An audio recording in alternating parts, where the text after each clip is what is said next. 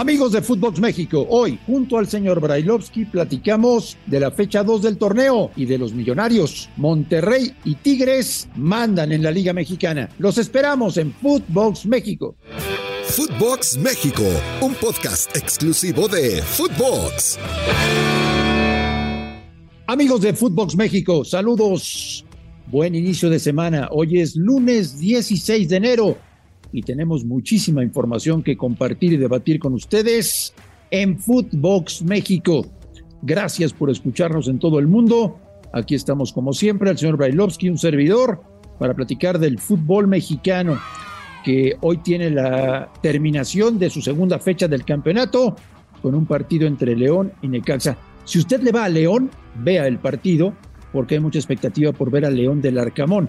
Si usted le va al Necaxa, véalo también y si no le va a ninguno de los dos, por lo menos ve el medio tiempo, porque hoy se le rendirá un homenaje de despedida a uno de los futbolistas más finos y brillantes que ha nacido en el fútbol mexicano en los últimos años, como es Luis El Chapito Montes. Fecha 2, fecha 2, muchos goles. Y los millonarios, señor Brailovsky, los millonarios marcando la pauta de la liga. Me refiero a Rayados y a Tigres. Ruso, ¿cómo estás? Te mando un abrazo. Igualmente, Andrés, todo, todo tranquilo, todo en orden, todo de primera, viendo como siempre buenos, regulares y malos partidos, de todo, de todo en el fútbol, de, toda la vida en el que estamos acostumbrados. Bien, todo tranquilo. Sé, sé que te gustan estos datos, Daniel Brailovsky. A ver, dime. los Tigres se gastaron 20 millones de dólares en dos jugadores. Primero, nueve en el todoterreno que tanto buscaban que es Gorriarán, y luego 11 en Nico Ibáñez, el actual campeón de goleo del fútbol mexicano, para formar pareja con Guiñac. 20 millones de dólares y el dato no lo tengo, Ruso, ¿por cuánto arregló Diego Coca con Tigres? Bueno, sí, sabemos que estamos hablando de una inversión millonaria a la que nos tiene acostumbrados, ¿no? Es algo, es algo normal que pasa en, Monterrey. Eh, los gastos pueden ser muy grandes, pero también las ilusiones y la demanda, ¿no? De la institución o el poder están gastando ese dinero pensando en que deben estar no peleando, sino ganando un título. Es definitivo el tema. Por algo lo contrataron a Coca, habiendo sido Coca un técnico ya campeón y demostrando su capacidad en el fútbol mexicano. Y por el otro lado, me quiero imaginar que, la venida, en este caso de Ibáñez, eh, un goleador de cepa, va, va a influir mucho como para que estén sin lugar a dudas peleando en lo más alto de la tabla. Y el vecino, quizá no se hizo mucho ruido, ¿eh? pero el vecino la semana pasada cerró el fichaje del Toro Guzmán, uno de los centrales que más futuro tiene en mucho tiempo en el fútbol mexicano, Ruso, y se plantaron en el Azteca atacando con Ponchito González, con Aguirre, con Berterame. Funes Mori, sí, bueno, tienen absolutamente, tienen absolutamente de todo, Marín, de todo. Así que seguramente serán los animadores de este, de este fútbol mexicano que todos esperamos que vaya a funcionar de la mejor manera y que termine ganando, ego, los que terminan siendo siempre los equipos que son candidatos, pero que esta vez lo sean más que nunca. ¿Cómo viste a tu equipo en Toluca? Eh, te digo una cosa, lo vi por momentos, por momentos lo vi bien. Se enfrentó a un equipo sumamente difícil, complicado, eh, que ya le había hecho sentir mal las cosas, ¿te acordás? En, la liguilla pasada. Me parece, me parece que el resultado es justo por lo que se había, por lo que se había manejado durante el partido. Eh, los dos equipos hicieron mérito como para poder llevarse el mejor resultado eh, y la realidad indica que lo que hicieron se terminó reflejando en la cancha. Dos equipos propositivos que fueron para adelante, que intentaron jugar bien al fútbol, que intentaron este, gustar que no se traicionaron a sí mismos, pero que bueno, al fin y al cabo, este, la realidad indica que eh, se terminaron llevando un punto cada uno y pueden llegar a estar decepcionados por lo mismo, ¿no? Hoy un punto no sirve de, no sirve de mucho. ¿Es válido, Ruso, que Ortiz en todas las ruedas de prensa públicamente diga necesito un lateral derecho? Y pero ¿por qué no va a ser válido? Sí, es lo que es lo que él quiere, lo que él pretende y se lo debe permitir la institución, porque si no se lo permitieran y no estarían de acuerdo con él, me quiero imaginar que ya lo hubiesen pegado una patada, ¿sabe dónde? ¿No? Entonces este, se lo deben, se lo deben, se lo deben permitir, deben estar tratando de traer, porque si no, no le van a permitir decir una cosa así. Entonces, este, deben estar abiertos o muy cercanos a traer algún algún jugador de esa calidad este, como para que pueda llegar a jugar en esa posición y deben permitir que lo diga. Yo lo que sí no entiendo del América, y espero que con el transcurso del torneo me lo vayas explicando, Ruso, es al que sí le dieron una patada, ya sabes dónde, que es Bruno Valdés, y que de inmediato recibió ofertas muy importantes de Brasil, la más poderosa de Cruzeiro, y al final fue Boca Juniors, donde se va a jugar Bruno Valdés. ¿Cómo es posible que lo hayan desperdiciado? Bueno, fútbol mexicano, Marín. Este, y por otro lado, me parece que la actitud eh, de la directiva de la América no, no, no había sido la correcta con un jugador que lo dio absolutamente todo, por la institución, que es el máximo goleador, que pasó Alfredo Tena en esa instancia. Me parece que no, no, no, no, hicieron, no hicieron las cosas correctamente. Había que haberle dado una nueva oportunidad después de las lesiones que tuvo para que por lo menos pueda llegar a pelear la posición y de no ser eh, interesante para la directiva o para el cuerpo técnico, después sí. Pero vos imaginate, imaginate que este muchacho hoy por hoy es requerido por una de las instituciones más importantes del fútbol este, sudamericano y te diría de la Argentina. Hoy el chico va a estar porque pasa la revisión médica y firma contrato por tres años con Boca. Este, y, y los hinchas de la América, ¿qué deben pensar? está para jugar en Boca, pero no puede jugar en la América. Qué raro. Muy extraño, muy extraño. Yo, no lo pero, pero bueno. Sí, sí, yo, tampoco lo hubiese dejado ahí. Cada vez que le hagan un gol al América, me voy a acordar de Bruno Valdés. Eh, no, de verdad, te lo digo. Oye, los ojos hoy están puestos, Ruso, en la clínica del doctor Rafael Ortega, ¿eh? Lo de la lesión de Alexis tiene paralizado al Guadalajara. Un, momento muy extraño el que vimos en el partido en San Luis. Eh, iba controlando la pelota, corriendo, no le pegó nadie, no se le acercó nadie y de pronto se cayó. Te voy a decir una cosa, Ruso. Esa rodilla, cuando estaba en Toluca, se la operaron de ligamento cruzado. ¿eh? Va, va, va, va, a ser sumamente complicado. Yo, yo deseo, espero, por, por, primero por el bien de él y después por el bien de, del fútbol mexicano, que el chico se recupere lo más pronto posible y que no vaya a ser ligamentos, que no vaya a ser ligamentos cruzados, es lo que, lo que espero. Eh, y, que, y, que sea, y que sea una distensión y que lo tenga alejado del fútbol durante una semana y media, dos o cuatro. Claro, claro. Pero bueno, habrá, que ver cuáles son los resultados y, qué mejores, qué mejores médicos eh, que los que hay en, en Guadalajara, ¿no? Para poder llegar a dar un dictamen sobre todo el tema de la rodilla. Sí, que puede ser una distensión, un esguince, un tema de menisco, eh, pueden ser varias cosas. Ojalá, ojalá que no sea, ojalá que no sea ligamento cruzado. Ojalá. Fíjate lo que te voy a preguntar, Russo.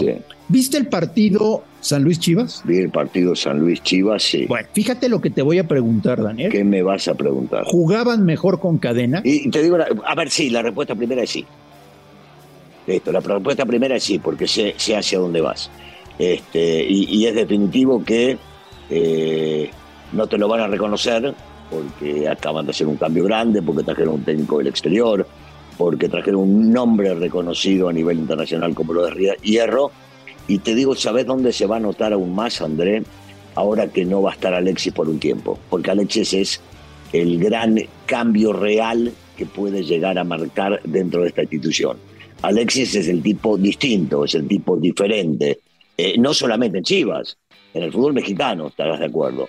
Y entonces en el momento que no esté Alexis, yo creo que se va, se va a notar y mucho la distancia entre lo que hacían antes y lo que hacen hoy. Están esperando los resultados de Rafael Ortega, Fernando Hierro y compañía para saber si se lanzan al mercado de emergencia a pagar lo que sea con tal de de equilibrar un poco a Guadalajara. Marín, Unas chivas Marín, que Marín, están esperando Marín, regreso de Macías. ¿Qué pasó? Marín, Marín, Marín, Marín. Y Ormenio, y ahora Ormenio, ¿qué pensarán de Ormenio?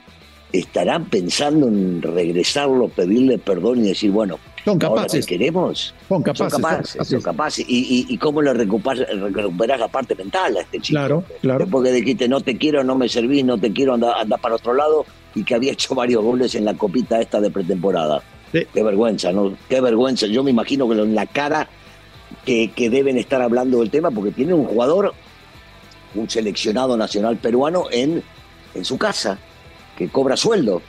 Y la primera que se te tiene que venir a la cabeza es, es, recontratarlo a él. Y cobra muy bien, gana 50 mil dólares mensuales. Y cobra ¿eh? muy bien. ¿Y qué te parece? ¿Qué te parece? Pero bueno, estará, estará en la cabeza de ellos, no, sé qué pueden estar pensando esta gente. De las cosas raras que pasan en el fútbol mexicano. Se van a hacer los famosos 60 días que nos pidió John de Luisa y seguimos sin ver claro el futuro del fútbol mexicano. Llueven ofertas para jugar partidos en Estados Unidos y en la federación tranquilos, dicen, nah, con que vayamos con un interino, aquí lo importante es cobrar. Lo que importa es cobrar, ¿no? Exactamente. Sí, sí. ¿Y qué pensabas? ¿Ver cambios? El hecho de estos dos meses de espera, ¿qué fueron? ¿Para que vos te imagines que iban a haber cambios? ¿O la realidad que vivimos siempre en este fútbol es vamos a apaciguar los ánimos, vamos a decirle dos meses que se vayan olvidando del tema y después volvemos tranquilos. Es tan simple como eso. Volviendo al fútbol mexicano de primera división, con todo el dolor de mi corazón ruso te digo que en la fecha 1 Bravos por momentos los bailó y terminó perdiendo y que en la fecha 2 ahí se ve realmente cómo están las cosas. Un plantel regular, ¿eh? Regular como el de Santos porque no es que tenga una gran plantilla Santos Laguna, hizo pedazos, pedazos a los Pumas de la universidad que no juegan a nada. Me pareció un gatito. Sí, bueno, eh, yo, yo, yo sabes lo que pasa, yo, yo lo que quiero ver es lo siguiente, Andrés, si es cierto que faltó Alves que jugó bien en el primer partido, pero vos lo pones a Ortiz, uno de los mejores centrales en los últimos, en las últimas temporadas, lo pones de contención. De contención. Y en la banca tenés a Molina. ¿Para qué trajiste a Molina? Porque Molina es un tipo sumamente experimentado y que hace muchísimos años juega Primera División y que puede llegar a ponerlo. Y tra encima de todo lo tenés a Ulises Rivas también, en esa misma posición. Y entonces querés inventar el hilo negro, querés mostrar que sos distinto. Y en este caso estoy hablando de Rafa y no me gusta hablar mal de un técnico, pero no inventes cuando en este fútbol no necesitas inventar cuando las cosas hasta el momento no te fueron bien y no demostraste nada. Y estás inventando cuando, insisto, en la banca tenés dos hombres, dos jugadores que juegan en esa posición y utilizás un defensa central que nunca jugó de volante defensivo en esa posición. No te puede ir bien de esa manera, Andrés. Entonces terminás pagando, terminás pagando el resultado como el que pagaste. Sí, les, les metieron tres a los Pumas, les podrían haber metido seis. Sí, sí. Pero bueno, antes de despedirnos, Ruso, quiero un pequeño mensaje tuyo para el Chapo Montes, que hoy se va del fútbol mexicano. Ah, bueno, desearle todo lo mejor. Lo conocemos bien, estuvimos con él varias veces en partidos y demás. Un pibe derecho, un pibe sano, que pasó las buenas, las regulares y las malas dentro del fútbol. Todavía recuerdo aquella lesión contra el equipo de la selección ecuatoriana cuando el Chapo iba a ser un titular indiscutido en el Mundial de 2014. Eh, para mí, un, exitoso, un exitoso del fútbol este, nacional, un tipo que le dio, por supuesto, todo al León, que ascendió con ellos, eh, que ganó títulos con ellos en primera división, tipo que se ha matado en la cancha siempre y que nunca, nunca mostró la edad que tenía. Siempre parecía mucho menor de la edad que jugaba, y hablo en los últimos años. Eh, un sacrificado por la institución, ha dejado absolutamente todo y un chico que es un ejemplo de vida dentro del fútbol para muchos. Me cuentan ruso y tampoco me quiero meter en temas personales, pero me cuentan que ya era un liderazgo tóxico y nocivo para el vestidor, lo del Chapo Montes, que por eso le dan una salida digna, el grupo lo sigue manteniendo porque seguirá jugando para el Grupo Pachuca en el Everton de Chile. No lo sé, no lo sé, eso lo sabrán los mismos dirigentes, lo sabrá el mismo Chapo, a mí como... Yo, yo hablo de las cosas que conozco, no las que desconozco, las que se hablan por ahí. Me parece que el tipo ha demostrado tener eh, se ganó un lugar eh, grande en, en, el fútbol mexicano es definitivo. Correcto. Señor Brailovsky, le mando un gran abrazo, que tenga una semana maravillosa. Igualmente, claro que sí, abrazo Marín. A nombre de Daniel Alberto Brailovsky y de André Marín, esto fue Footbox México del lunes 16 de enero del 2023. Gracias por escucharnos, un fuerte abrazo y estamos en contacto. Esto fue Footbox México, solo por Footbox.